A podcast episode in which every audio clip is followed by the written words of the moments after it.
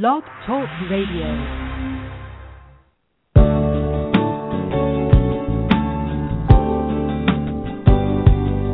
This is Dr. Ross Greene.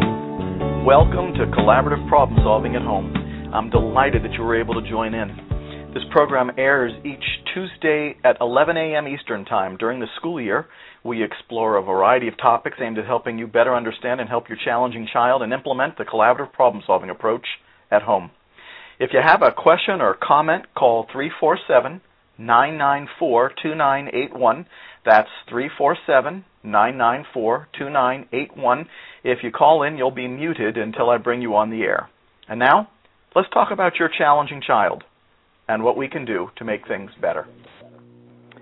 Hey there, and welcome to today's program. I'm glad you were able to join in. The new introduction was supposed to play just now, telling you that the program is on at 11 a.m. on Mondays, but the new introduction did not play. Now I got to figure that out. You know, I guess there's always problems that need to be solved, eh?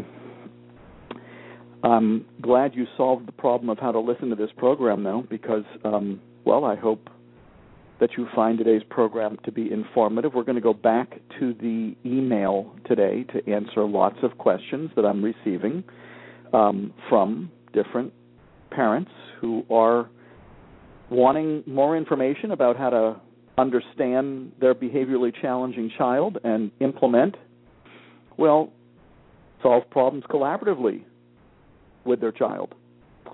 And um, if you have a question, if you have a comment, you've got the number. Uh, three four seven nine nine four two nine eight one. Um, and today's a good day to call. We've got our parents panel in two weeks. We've got lots of time for questions this week and next. So don't hesitate. That's what this program is for. But I'm going to start with questions right off the bat here. Uh, Dr. Greene, I have a really serious problem. I'm an adult who lacks these skills too. Now I have children. I can't help them. I think like them. Is there a book with a lot of Q&A and options listed? I need help in brainstorming. I need to help myself and then I can help them. Where can I go? Are there any websites where I can ask my question and it can give me ideas and realistic results? Um, I think I understand exactly what you're going through. And let's see if I can help you out a little bit. Um, I think you can help them, even if you think like them. I think you can help them. Lots of us are lacking skills. That's, well, all of us are lacking skills. If you were to go to the assessment of lagging skills and unsolved problems on the Lives in Balance website in the paperwork section and download or print out the assessment of lagging skills and unsolved problems, you would see that there are, well, that all human beings are lacking skills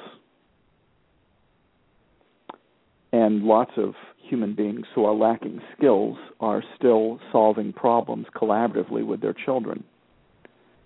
How do they do it? By learning right along with their children. By learning right along with them. Um, so I don't know that it is true that you need to help yourself before you can help them. It might be true. It depends on all that you have going on and what you think is getting in your way. But I'm, as it relates to the solving problems collaboratively part, most parents aren't very good at it in the beginning. Most parents, for most parents, it's a brand new skill. Um, they learn right along with their children. And that makes it a problem solving team which is actually pretty cool all by itself if you think about it. Why, why should you go this alone? Actually, parent being the smart one, parent being the one who's in charge, parent who's the one who always has their act together. That's not necessary for solving problems collaboratively. That's those are that's an old way of thinking about the role of parents. When it comes to conflict, when it comes to problems that need to be solved, parents are problem solvers. They solve problems collaboratively. But a lot of parents aren't very good at it in the beginning, and a lot of parents don't know how in the beginning. You'll learn how right along with your child. And that's actually pretty cool when you think about it. It, it can have parents feeling a little insecure in the beginning because they um, thought that they had to have their act together first. Now, if you have serious mental health issues and feel like you can't even get around to doing collaborative problem solving, well then you you might have some things to take care of first. But as it relates to solving problems collaboratively, that and getting good at it you and your kid are going to be learning together. What a blast. If you need help brainstorming, your kid may be able to help you out. But there are tons of options for helping you educate yourself further um, on the Lives in the Balance website, www.livesinthebalance.org. Just an enormous amount of help on that website. Um, you can listen to any of the 170 or so radio programs where all facets of this model are being described.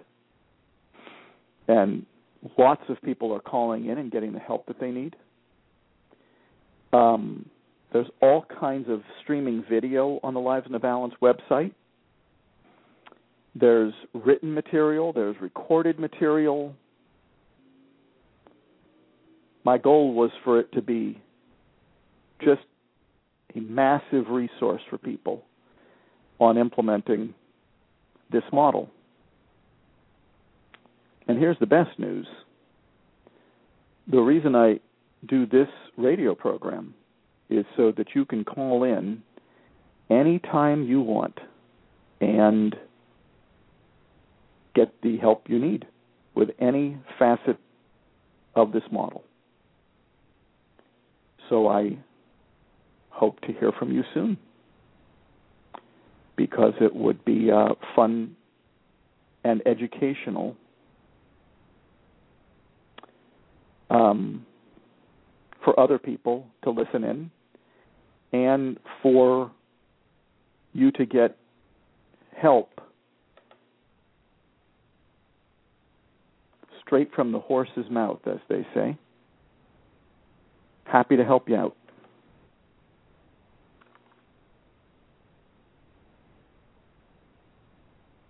Here's another. As soon as it pops up on my screen, here's another.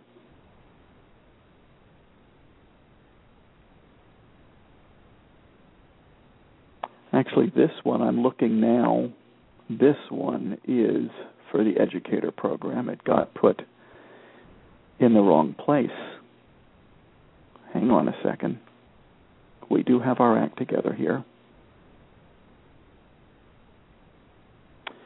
Hi, Dr. Greene. This is from a clinician, but I'm doing it on the parents program.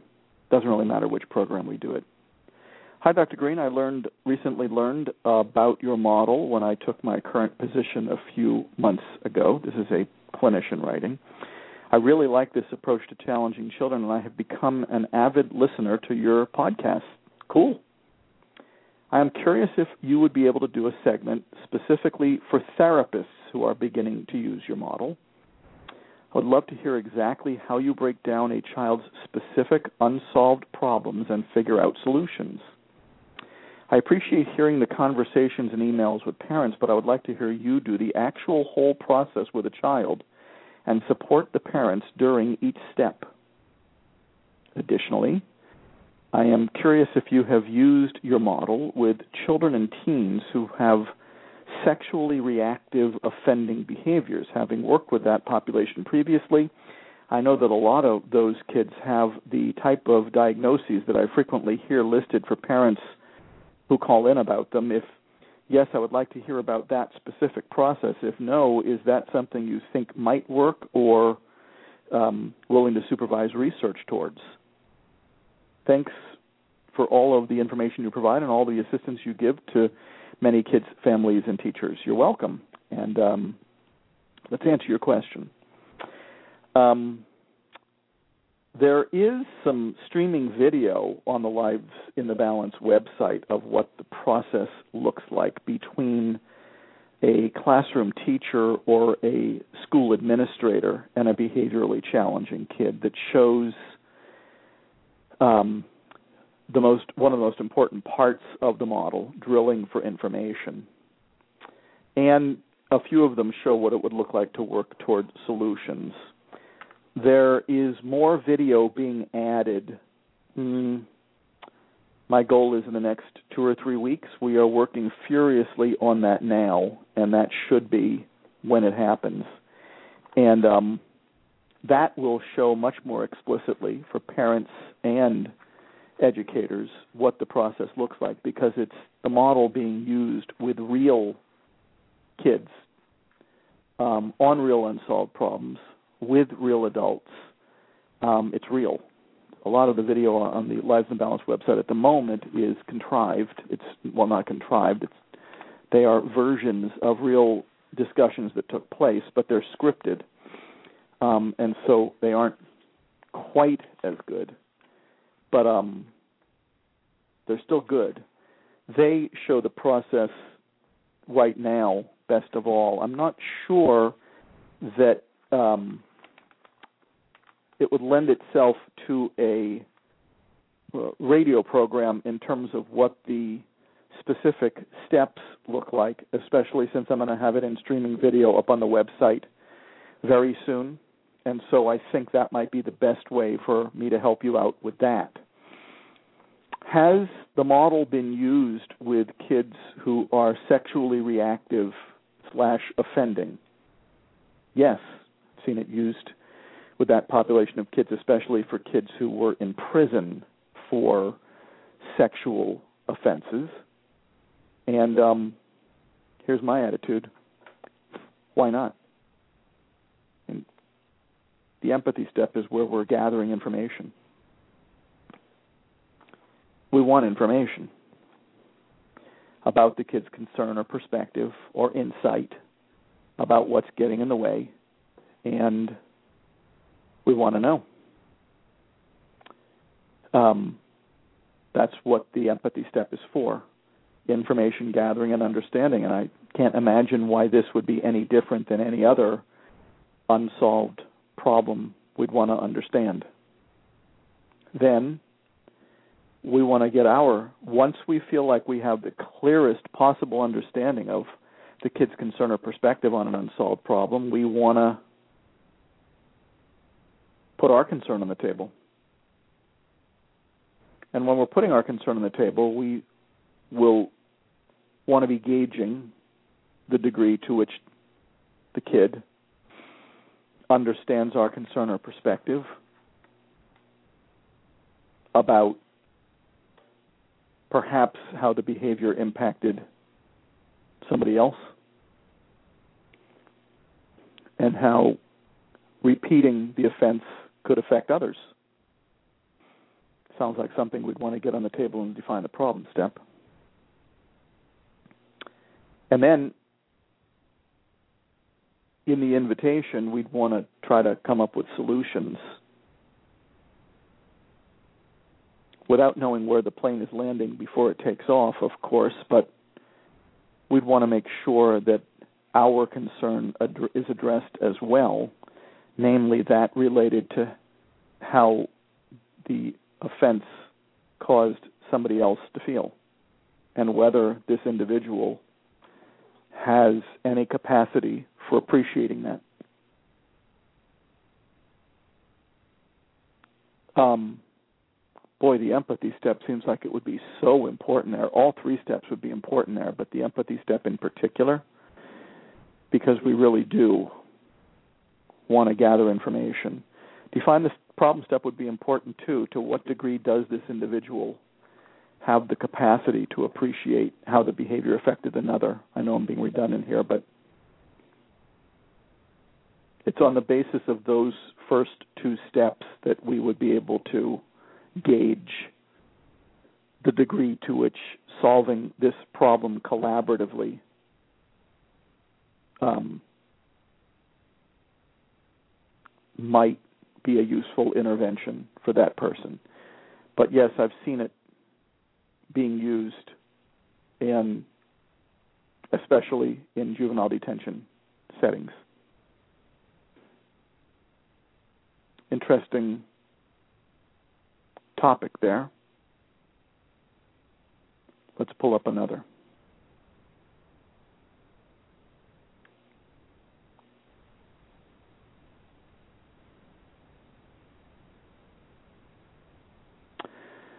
Um, my great niece has been attending a school and has been suspended already at least three times. The most recent was for three days. After reading your website, I strongly feel that this is only causing more difficulties in helping her learn the skills she is lacking. This past week was especially bad, and my great niece started was stating that teasing from the other kids about the color of her glasses is the reason for her behavior. However, the teachers and aides in that class apparently haven't noticed anything, and I was given the advice that maybe I should be tougher with her at home. I fail to see how this rectifies the child's concerns in regards to her fellow classmates, whom I am aware are also coping with their own learning curves.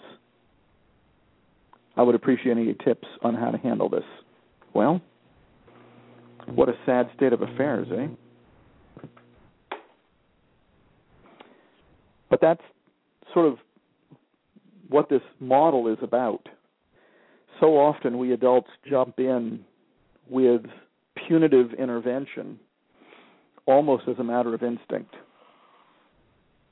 Almost as a matter of instinct. Before we have any idea, this is actually rather similar to an email that I covered last week, either on the parents program or the educators program We adults jump in with the punitive and the adult imposed consequences so quickly, too quickly, before we really understand what's going on. And this sounds like it might be a case of that. But as I've begun calling them, solutions that we adults arrive at without really having any idea about what's getting in a kid's way or what's going on I call uninformed solutions. Uninformed solutions. And uninformed solutions don't work.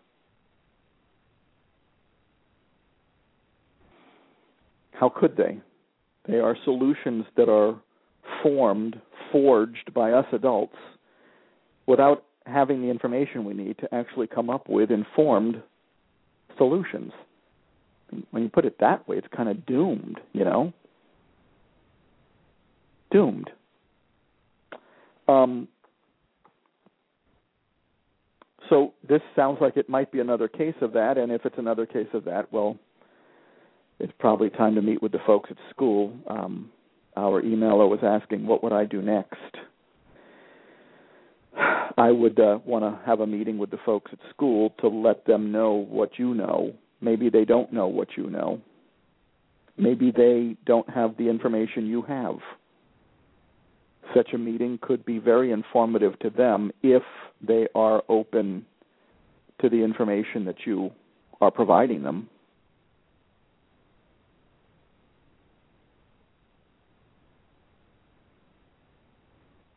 I hope they are because it sounds like your great niece needs people to be advocating on her behalf and understanding what's getting in her way.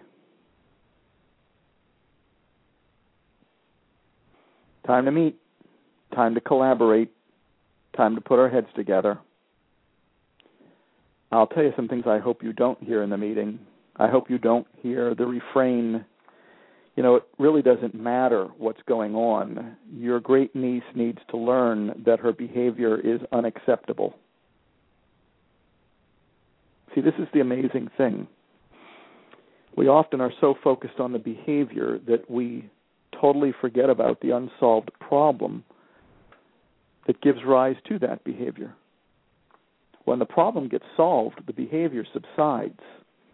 If you only focus on the behavior, the unsolved problem typically remains unsolved.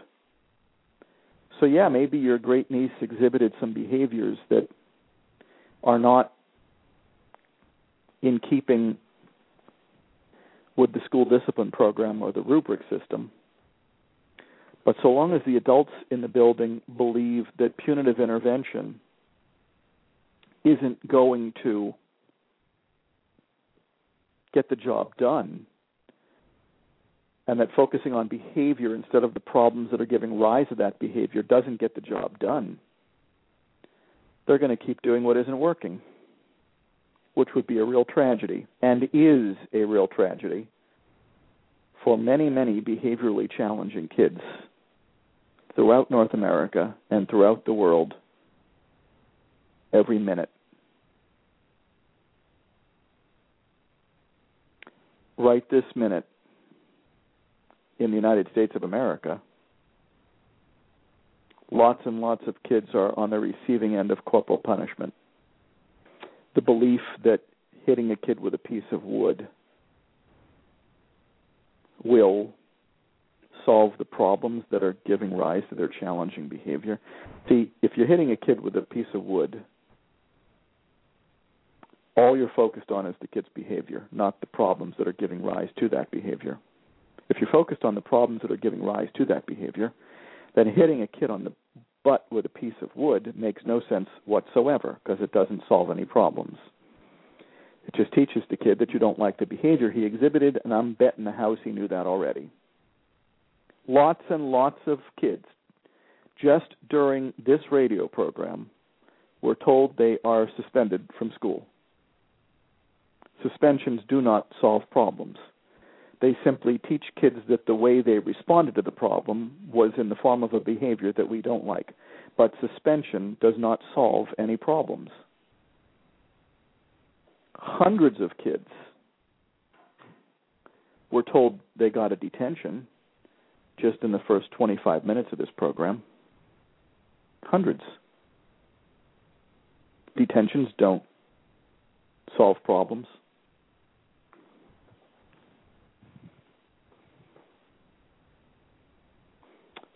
Some meaningful number have been told that they are expelled from school for the year. Doesn't solve any problems either.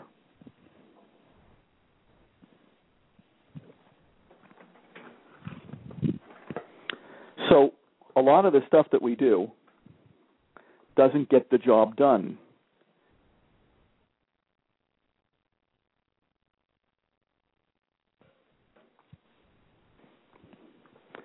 And that's why we keep doing it over and over again. If it was working, we wouldn't be doing it over and over again. But we do. And it makes no sense whatsoever. I hope that you get a good response to your meeting Call the program if you don't. We'll take you further. Uh, one of our listeners has emailed in, I think, in response to the first caller. That's exactly right. I have a challenging child and was brand new to CPS.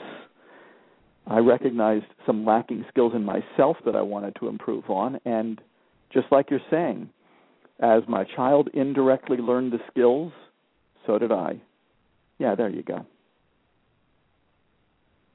turn our attention to another. Let's first see if we have any callers today. Nope, no callers today. Let's turn our attention to this one. Uh, hi, Dr. Greene. My wife and I have just finished working through your book. We have three children. Our oldest is nine, a girl, biological. Our middle child is seven, a boy. And our youngest is four, also a boy. Both boys are adopted at different times and are full biological siblings. After reading your book and observing them, and having experienced years of their behaviors, we are pretty confident as to some lagging skills in each. The older has less, but is definitely a black and white thinker, rigid, and extremely emotional. The younger is more rigid, defiant, and aggressive. How much experience have you had with a family with two kids with these challenges? How does the dynamic change? And how have you found adoption to impact situations like this? Thank you very much for the work you do. Well, you're very welcome. And you've asked quite a few questions there, so let's see if I can take them one at a time. Um, certainly, having more than one child in the household who's challenging, um, I think that it mostly changes that dynamic and the fact that you got double the work to do. That's what it changes. And that's harder because having one behaviorally challenging kid makes life difficult, and now you've compounded it by having two. But I don't think that the um, and bottom line is you're going to have to figure out you're going to have to figure out what's going on with each of them. You're going to need a separate assessment of lagging skills and unsolved problems for both. You're going to need to identify the unsolved problems that are specific to each of them. Yes, I get it that um, their behaviors are different, but as you now know, what behaviors they're exhibiting is actually the least important part. It does sound like you've started getting a bead on lagging skills of both, especially the one who is um, a black and white thinker although you're describing the second as rigid as well. Sounds like the first is extremely emotional in response to frustration, the second defiant and aggressive, but that's actually going to be the least important part. We need to get a good handle on what skills both of them are lacking separately. We need to get a good handle on what unsolved problems are associated with each of their lagging skills separately. And yes, I've had lots of experience with families that have more than one behaviorally challenging kid, and it's harder. You've got double the work to do. Beyond that, I'm having trouble thinking of anything about the dynamic that it changes. Um, I've had to do divide and conquer with families that had more than one behaviorally challenging kid, and I've had to do divide and conquer with families that had only one behaviorally challenging kid just because it was so difficult for the not behaviorally challenging kid to be around the behaviorally challenging kid. I think you got double the number of problems to solve. Um, maybe more. Still two or three for each, unless you're feeling like that's overwhelming.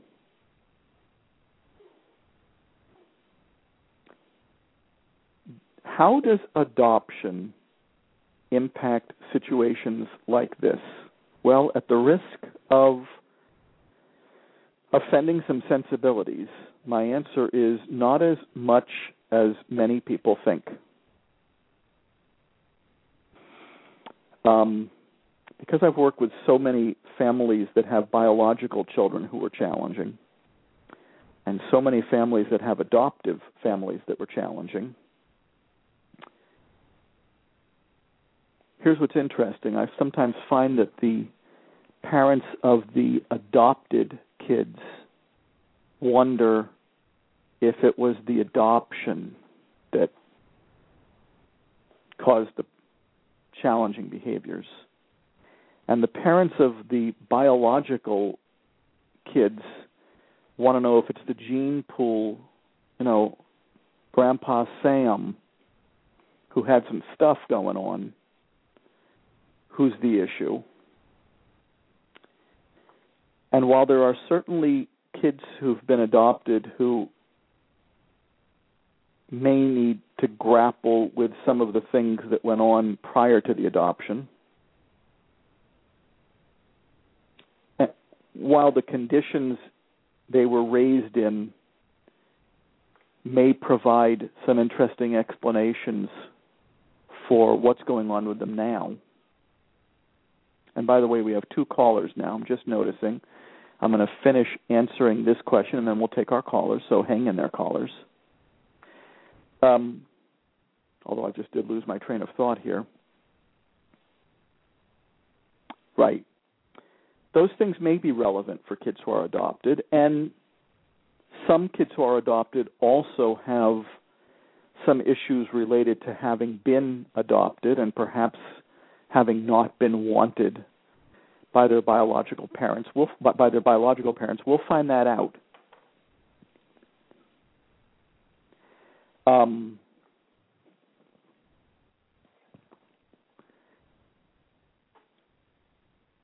we'll find that out, I suspect, and we'll find out if those things need to be talked about. Beyond that, I don't find that adoption in and of itself is a major cause of challenging behavior.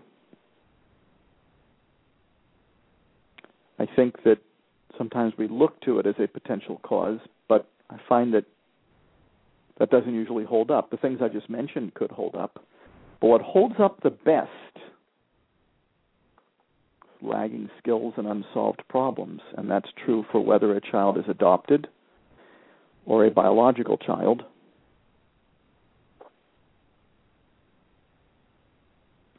Um, but if you have a specific thought about the dynamic that is changed by that, I would be delighted to have you call into the program.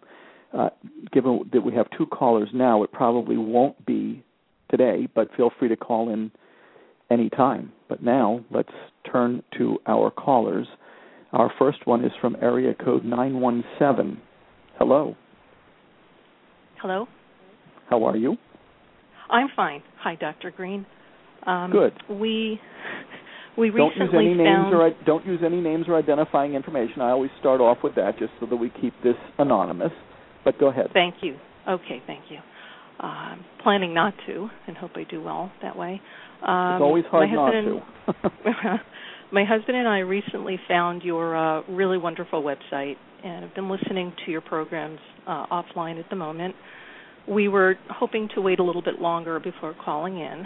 Um, we've looked at your materials, but not all of them yet. Uh, we have an eight-year-old son who's you qualify um, as a beginner, yes, and that's great. um, we do. Uh, we have an eight-year-old son. Uh, he's an only child, and we are both full-time working parents.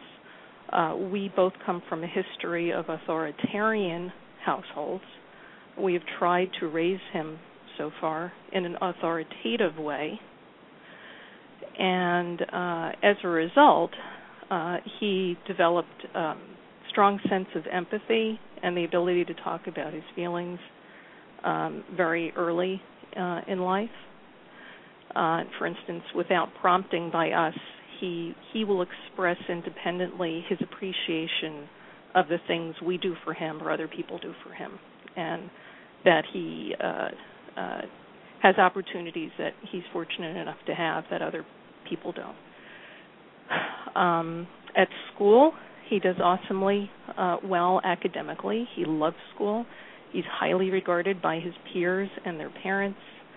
He's con- considered by his teachers and authority figures um, as one of their highlights of their teaching. Um, and so he's over the past six to eight months or so, he's been um, testing our limits in ways that uh, we obviously need uh, more better coping skills. We're both glad he's doing his limit testing at home. where he ostensibly feels more comfortable doing this. Uh, he's recently taken to shouting at us during discussions of just about everything. We've tried our best to be reasonable. We have resorted to some plan A, and, and we're seeing that it's uh, obviously counterproductive. We have a specific issue that came up this weekend that uh, seems to be overflowing to another area of his life at this point, and that we'd like to develop better coping skills for. Go ahead. Uh, he is he's on a travel uh, so, uh, sports team that meets four times a week. The head coach of the team is not a parent. Uh, my husband is the assistant coach of the team. It's a new team. They've only been together uh, for about two months. Uh, this weekend, the head coach was running late and asked my husband, who is the assistant coach, to warm up the team before a game. My husband split the team into two groups and gave them uh, drill drill exercises to do, and my son then spent the whole time pretty much undermining his authority in both the group he was in and the group uh, and the other group that he was not in. Um, my husband at that point uh, didn't make him sit out of practice. He he didn't quite know know what to do, but explained to him quietly on the side that he'd be ejected from um, practice in the game if he didn't uh, get it together. Uh, my son melted down at that point. Now, uh, before my my uh, husband became assistant coach, my son articulated that he could differentiate between his father as an assistant coach on the team and as his father. He said he could. Uh, my husband is hard, you know, highly regarded by um, the other teammates on the team. He now feels totally undermined. My husband feels totally under- undermined. Is planning on taking him out for a snack after school uh, today to discuss it with him. He's decided not to do it at home, so it so they're in a neutral uh, area. Um, my husband feels that his uh, behavior at home is now going to start spilling over into other areas of his life. Now, in addition to that, in the past few weeks, for other problems and other issues, our son has come to us independently when he's calmed down and asked us for help. Um, and here's a direct quote from him uh, Please help motivate me to do better. I really don't want to yell at you, and I don't know how. And we've tried a variety of uh, ways, from, from you know breathing exercises to you know uh, quality timeouts, uh, and they're they're obviously uh, not working. We've also okay. oh j- just to to let you know in in uh, in using some of the language from uh, your cheat sheet, which is language that we've used in the past, he now has resorted to just responding to the those uh, questions uh, by yelling at us that we're not being fair and we're being rude to him, and we're talking to him reasonably. So, I'm wondering if you have any tips. Well, let's see. Um, I was listening very closely. Um, one, I don't have a very good sense of whether the conversations you're having with your son are in keeping with what I would recommend. I can't tell that. So mm-hmm. I have to ask a few questions. Sure. I usually, given that your son is kind of barking at you whenever you try to talk with him now, I think that I would be a little bit more formal about organizing this and actually fill out the another of the sheets that you would find out on the Lives in the Balance website, the assessment of lagging skills and unsolved problems. Mm-hmm. Because what I'm not hearing so far that's important are the skills he's lacking, and perhaps even more importantly than that, the unsolved problems that are reliably and predictably setting in motion challenging episodes. Because you want to avoid trying to work with him on too many things at once. Probably, given that I'm anticipating, and the only reason I'm anticipating this is because of what you've said about where things are at right now whenever you try to talk with him. Uh, that sometimes hints that, and it may not be the case here, but it's sometimes a hint that we're talking too much about too many things. Mm-hmm. And I usually try to limit people to two or three things that they're working on at once, with the rest prioritized out of the equation for the time being. But it also sets the stage for the conversations to be proactive rather than emergent. So something else I don't have a clear sense of, and uh, you might be able to give me some information on this in the time that we have left, but we might need to continue this, continue this into our next program. Um, I don't have the perfect sense about timing either, whether the conversations are taking place emergently and in the heat of the moment, which generally speaking can be kind of fatal to the process. Um, so I don't understand that. And then there's one other thing. So so I would be formal about it. What are okay. his lagging skills? What are these specific unsolved problems that we want to be solving with him? One of the things I could also help you with on this program, although probably not today, just because of time, mm-hmm. is making sure that your unsolved problems are specific enough for him to understand what it is that you're actually wanting to talk with him about sometimes kids get aggravated and irritated and bark at us because what we're trying to talk with them about is so global or so vague that it feels too big to them or they don't even know what we're asking about and then people get barked at. So um, lots of things about how you're going about doing it that I have questions about. But now one last one, and this may just be semantics, but it may not.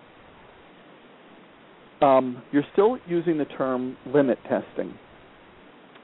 And limit testing has a certain connotation, and that is that your son is doing this on purpose, volitionally, perhaps even planned, although perhaps not, and that it is, and these are some of the inferences people make. You may not believe any of this, or you may only believe some of it that your son is making a conscious decision to test limits.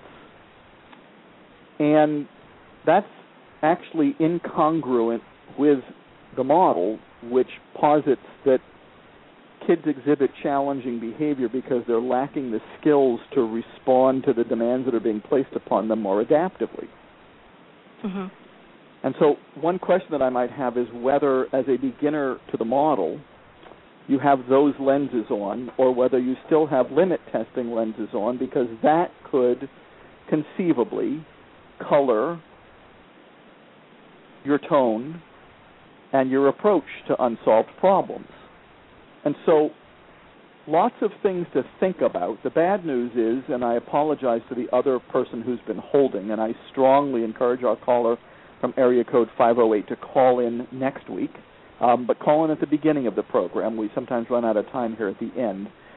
Um, Mom, we've got about 30 seconds left. Any initial okay. reactions to the things that I was saying? Uh, yes, yes. We we're trying very hard not to um, not to see this through the limitations of limit testing, though it seems to have come up in the past six to eight months. So he was a model uh, a model child before that. So the only thing we can imagine is that he's begun to do this with us in a place where he, he feels comfortable doing so. So we want to. And here's what I would um, say to that, just because we're short on time. Mm-hmm. I can imagine lots of other possibilities that would explain it. Can you call in next week? Yes. Call in next week and we will continue our conversation. I okay, wish we could get to a total outcome today, but it's not going to happen today, unfortunately. But please do call in. I'd love to continue. Thank you so much. Unfortunately, that's going to do it for us today. Thanks for joining in. I can't wait to talk with our mom next week and our other caller. Fuck you then.